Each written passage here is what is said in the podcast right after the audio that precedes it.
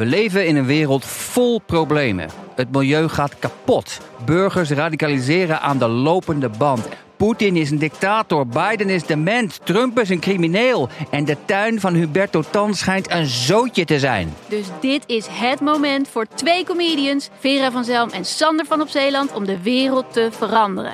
Alles moet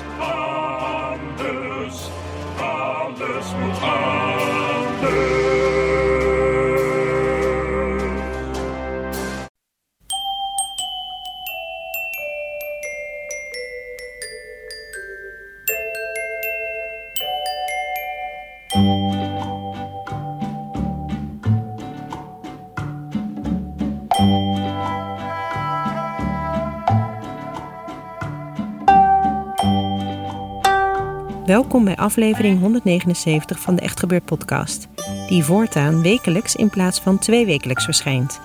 In deze aflevering een verhaal dat Axel Wikke afgelopen najaar vertelde tijdens een verhalenmiddag rond het thema Duitsland.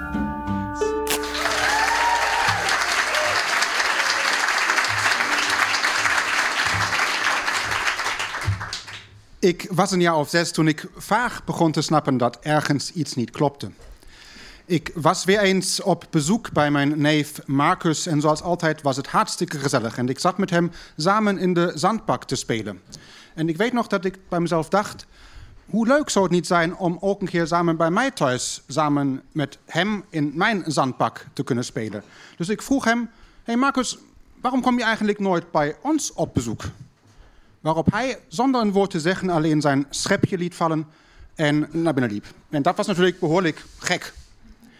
Dat huis waar hij naar binnen liep stond in Oberkunnersdorf in de Oberlausitz, het meest afgelegen landelijke oostelijke gebied van Oost-Duitsland. Je bent daar bijna al in Tsjechië of Polen.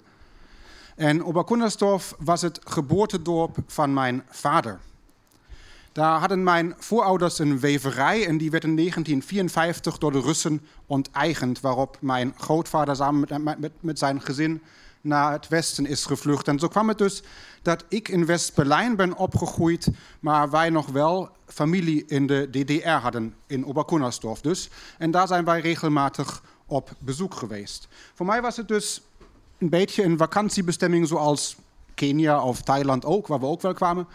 Maar anders, ja, wat, wat een beetje gek was, we moesten dus niet om naar Oberkunnersdorf te komen, eeuwigheden in vliegtuigen zitten, maar alleen maar vier uur in de auto. En toch waren de verschillen even groot. Ook in Oberkunnersdorf begreep ik niemand. Ook al spraken ze daar wel een raar soort Duits. Ik moest daar altijd uren aan wennen totdat ik iets verstond. De auto's die er rondreden ja, waren enorm bakachtig, roken, klonken anders en reden over straten die alleen maar uit gaten en opgelapte plekken bestonden. Maar vooral hadden ze daar een heleboel dingen die voor mij alledaags vanzelfsprekend waren, hadden ze niet. Dus die namen, wij, namen mijn ouders dan voor ze mee. In onze kofferbak zaten altijd kratten met tropisch fruit. Ja, ook met bananen, met westchocola, met sterke drank, met een televisietoestel een keer. En één keer hebben mijn ouders zelfs een aanhangwagen gehuurd voor een wc-pot en twee wasbakken voor hun nieuwe badkamer dus. Ik vond dat als kind enorm gek, want ja, hebben ze daar dan geen winkels of zo? Maar naarmate ik ouder werd en nog steeds uh, bevriend was dus met Marcus, was duidelijk dat er ja, behoorlijk veel andere dingen die ook voor mij leuk en vanzelfsprekend waren, ja, dus niet bestonden. Bijvoorbeeld toen onze puberkamers zich steeds meer met popposters vulden en wij bijna religieus elke maand de Duitse hitkrant, de Bravo, kochten gebeurde dat dus daar niet. Geen posters aan de muur. Ze konden niet meezingen met Nena of met Michael Jackson. Kenden ze niet. Omdat dat namelijk dit afgelegen gebied achter een lullige heuvel, heuvelketen lag. En dus daarom om puur technische reden geen West-TV en geen West-radio kon, kon, kon, ontvangen. Dat heette toen het Taal der Ahnungslosen, het Vallei der Onnozelen. Ja, ik kan het niet mooier maken. Maar um, ze wisten dus daar echt gewoon serieus heel weinig over het Westen. Of, en wat ze wisten was, enorm, was enorm overdreven of legendarisch. Ja, dat was dus behoorlijk gek. En uh, mijn, zus en ik vonden dat ook ja, enorm zielig eigenlijk. En we hadden natuurlijk het goede voorbeeld van mijn ouders, die ook altijd dingen gewoon meenamen voor ze. En zo zaten we een keer thuis bij ons in West-Berlijn over na te denken. kunnen we niet ook wat voor ze meenemen? Wat dus met ja, popposters en muziek te maken zou moeten hebben. Maar we wisten wel dat dat, dat dus anders dan chocola of een televisietoestel niet mocht. Want onze auto werd telkens toen we de grens overstaken juist daarop doorzocht. Dan moesten we uitstappen, alle bagage werd uitgehaald, opengehaald, voor dus, om dus tijdschriften en muziekcassetten te zoeken. Maar ja, er was niet echt een alternatief. Die jongens die hadden posters nodig en mixcassetten, die we dus in onze dubbele cassettendek destijds gewoon opnamen. Uh, ja, hoe kunnen we die dus over die grens smokkelen?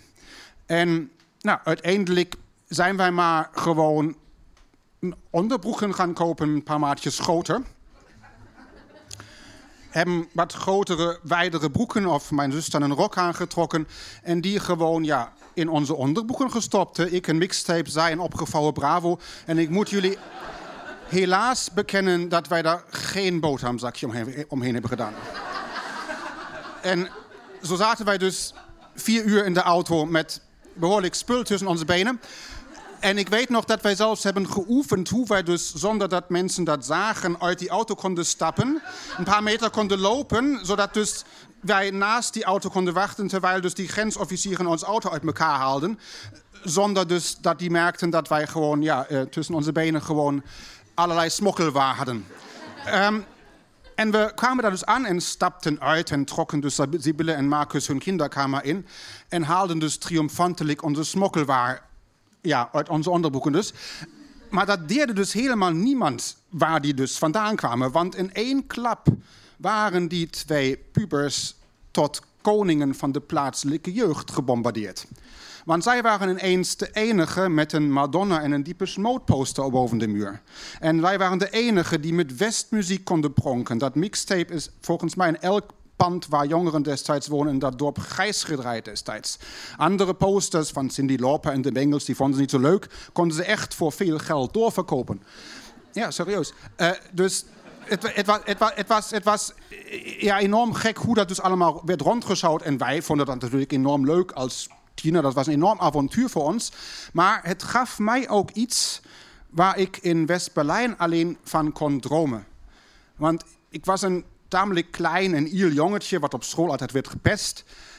Maar in de DDR was ik het stoere neefje uit het Westen. Wat dus alles van westerse popmuziek wist. Dus ik had daar ineens status. En dat was geweldig natuurlijk, want ja, we werden bijvoorbeeld een keer meegenomen naar, de, een bijeenkomst van de plaatselijke FDJ, de Vrije Duitse Jugend, maar de partijjeugd, waar, elke jongere van lid moest, zijn, tenminste als je later wilde studeren. En daar zaten we dus in een, in een zaal met, weet je niet, honderden geuniformeerde jongeren, wij alleen in gewone kleren, naar zo van die toespraken te luisteren van partijbonzen op dat podium onder een gigantisch portret van Erich Honecker gezeten. En die zaten dus natuurlijk het westerse kapitalisme uit te voeteren. In ons idee, ja, ons uit te voeteren of gewoon tenminste negatief uh, te beschrijven. En het was behoorlijk gek dat zodra die toespraak dus af was in de pauzes ja, waren wij ineens de het middelpunt van die hele bijeenkomst, maar in positieve zin. Want iedereen wilde ons dus bevragen op westerse popmuziek. Ook wel jongens die ouder waren dan wij. En wilde, wilde vooral ook, en dat was nog gekker eigenlijk, een keer aan onze spijkerboeken voelen. Want ja, Westkwaliteit hadden ze daar niet. Dus dat was behoorlijk gek. Een jaar later eh, ging dan Marcus naar Oost-Berlijn om daar te gaan studeren. En ineens kon ik hem zomaar gewoon ja, opzoeken. Ik moest wel een grens over, maar ik kon met het openbaar vervoer naar Wedding en uh, daar die Beuzebrücke over en de grens oversteken en hij, bij, hem direct binnenvallen, want hij woonde maar een paar meter achter die muur uh, en keek ook uit uh, op vier hoog over, over die muur en eigenlijk richting westen. en dat was hartstikke leuk om daar een paar weekenden in 88 door te brengen. Een jaar later mocht dat dus ineens niet meer van mijn ouders, want ja, de spanningen liepen daarop, steeds meer demonstraties, politiecontrole, noem maar op. En natuurlijk de angst dat, de uh, Russische tanks uit de kazerne zou komen en daar alles overhoop zou schieten. Dus ging alleen nog maar telefoneren, altijd met die tweede klik, dat je wist, ah, nu luistert de Stasi mee. Dus hè, heb je dan woorden afgesproken dat je dus niet moet praten over de muur die nog moet vallen, maar over de taart die nog gebakken moet worden. Dit soort, dit, dit soort rariteiten. Um, en steeds weer natuurlijk ook de angst dat hen iets zou overkomen toen kwam 9 november, dat was een gewone donderdag. Ik moest een biologie-tentamen buffelen en dat vond ik helemaal niet leuk. Uh, dat ging niet door trouwens, want dat was de volgende dag en dat was natuurlijk gekkenhuis. Maar um, ik, zepte, ik, ging, ik, ging, ik ging de kelder in om, om door de paar televisiekanalen die we destijds hadden te, zeppen en kwam zo puur, bij toeval in die beroemde persconferentie van Günter Schabowski uh, terecht. Uh, live uitgezonden, waar hij dus een nieuwe reisregeling aan het uitleggen was.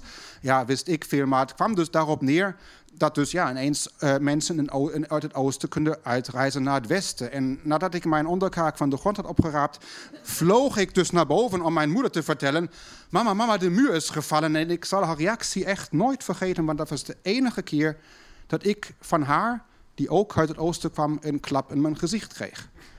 Want je maakt daarmee geen grappen. En dat kan natuurlijk onmogelijk waar zijn wat je nu vertelt. Maar ik heb e- eenvoudig de televisie aangezet en zonder één woord te zeggen zijn we de auto ingesprongen om direct natuurlijk naar het Brandenburger Tor te rijden. Waar wij op lange na niet aankwamen, want er wilde iedereen natuurlijk heen. Dus uitgeweken naar dus de, de, de grensovergang waar ik altijd overstak om naar Marcus te komen, naar de Beuzebrücke.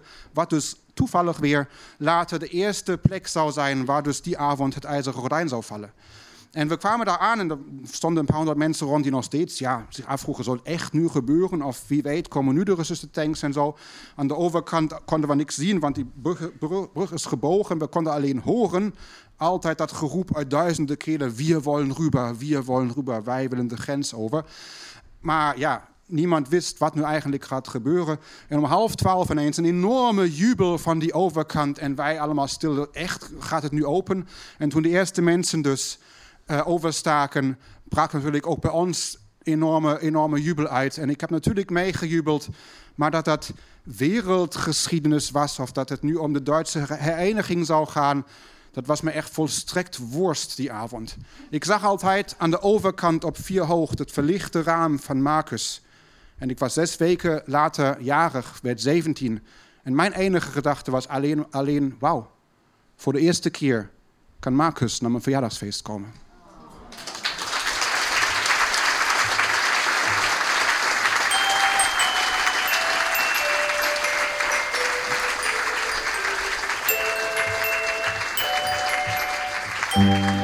Dat was het verhaal van Axel Wikke. Axel is wijkpredikant in Den Haag. Echt gebeurd wordt elke derde zondag van de maand opgenomen in Toemler, de comedyclub onder het Hilton Hotel in Amsterdam.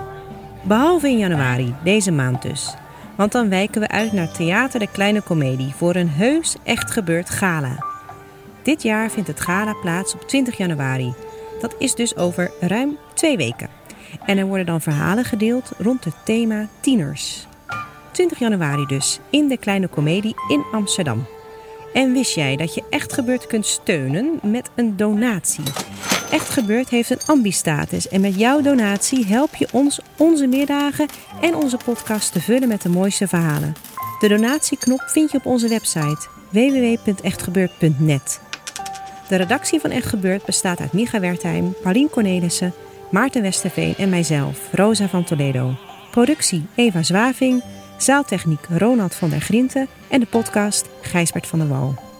Dit was aflevering 179. Bedankt voor het luisteren en vergeet niet, wil je iets de grens over smokkelen? Vergeet die boterhamzakjes. Met een nieuwe grote onderbroek kom je al een heel eind.